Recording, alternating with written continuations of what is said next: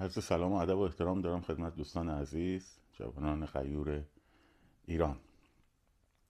امروز در ادامه بحث های جنگ روانی دشمن خیلی کوتاه من به مقوله تجزیه می‌پردازم و این حراس افکنی که از طریق اینکه اگر انقلاب ما پیروز بشود مملکت تجزیه می شود این حراس افکنی که توسط نهادهای امنیتی و اتاق فکر خود نظام در مردم دامن زده میشه. دو تا نکته مهم رو در این زمینه در نظر بگیریم. یکی از منظر داخلی و یکی از نظر منظر بین الملل از منظر داخلی در طول تاریخ هیچ انقلابی به تجزیه کشور منجر نشده. چرا؟ چون انقلاب امری وحدت بخشه. یعنی احساس همدلی و همراهی که مردم با هم در دوران انقلاب دارند خب سبب میشه که اون زمینه هایی که به جدایی مردم و اخشار مختلف مردم از هم در طول دو حکومت های دیکتاتوری از غذا دامن زده میشه اینا از بین بره.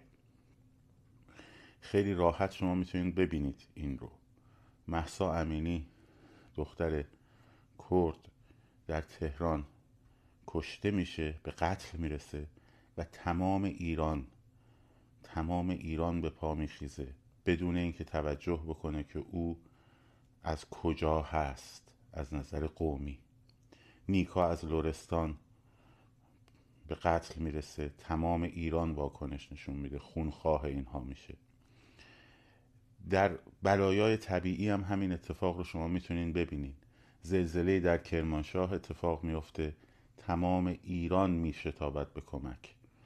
زلزله در کرمان در بم اتفاق میفته در آذربایجان اتفاق میفته تمام ایران میشتابد به یاری.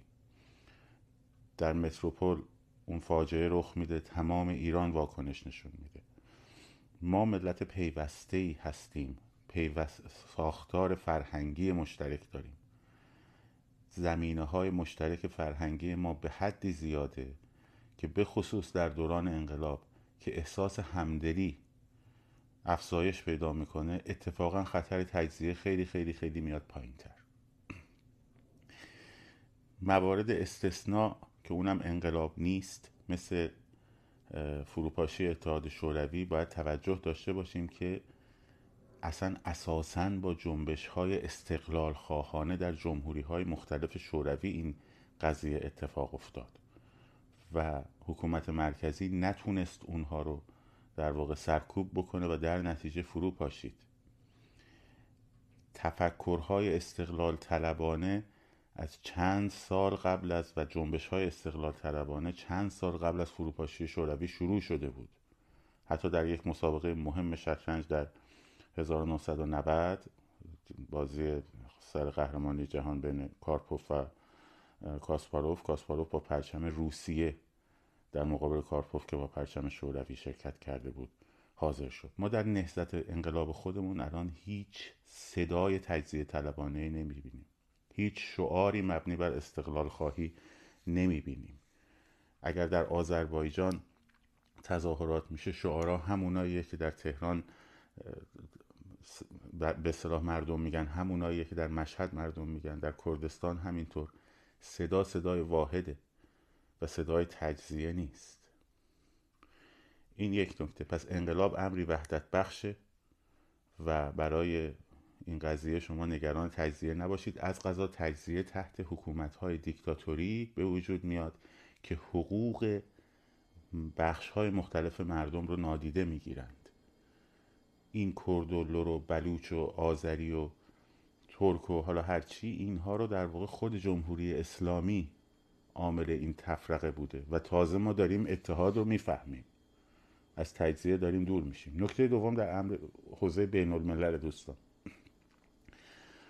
سواد تاریخی من اگه کمتر از موسیقی نباشه موسیقی نباشه اگه بیشتر از موسیقی نباشه کمتر نیست. از 1916 خب که مارک ساکس و فرانس و جورج پیکو از فرانسه و انگلیس نشستن. مرزهای خاور میانه رو با خطکش کشیدن. یعنی دوره پای رو به پایان جنگ جهانی اول.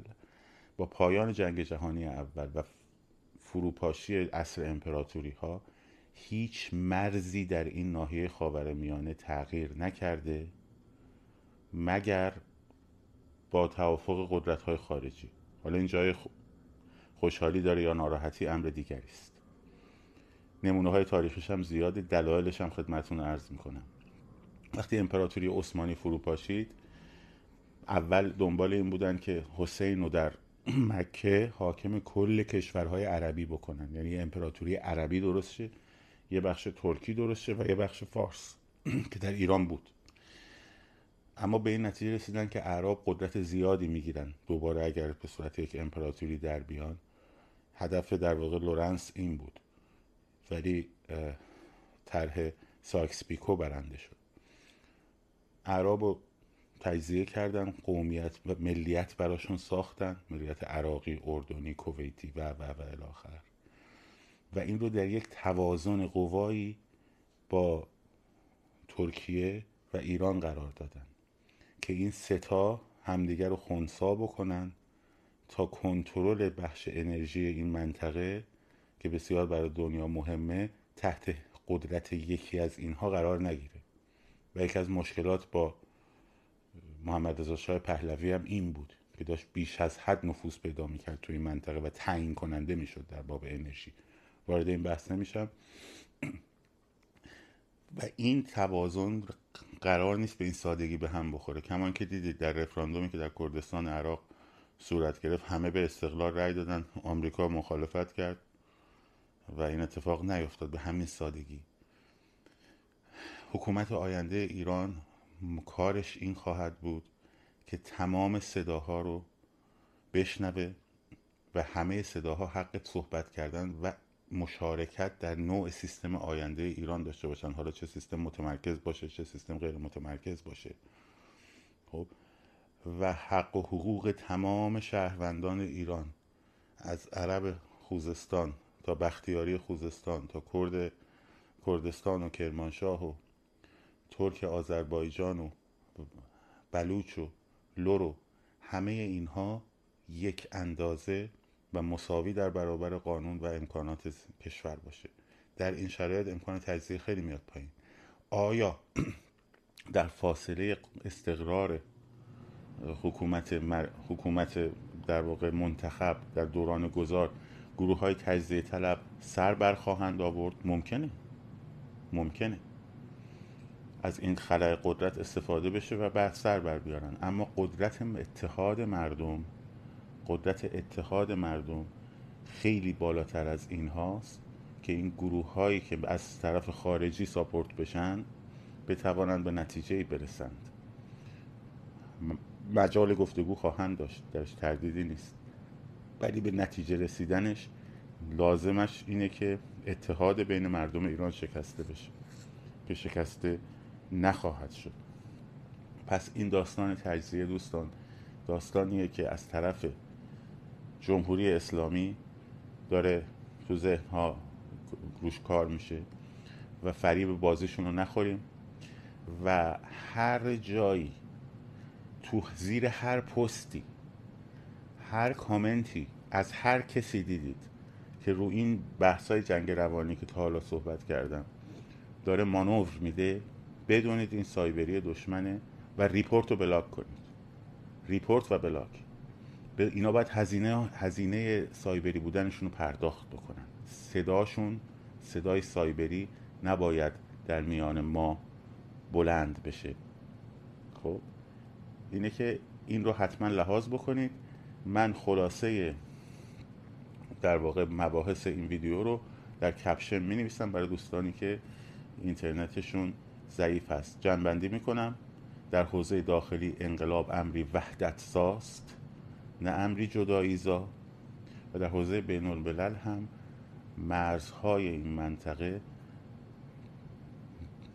توسط متاسفانه یا خوشبختانه شو کار ندارم قدرت های بزرگ معمولا مشخص میشه و گروه های تجزیه طلب بدون حمایت قدرت های بزرگ که الان هم قرارشون بر حفظ توازن موجوده راه به جایی نمی‌برند.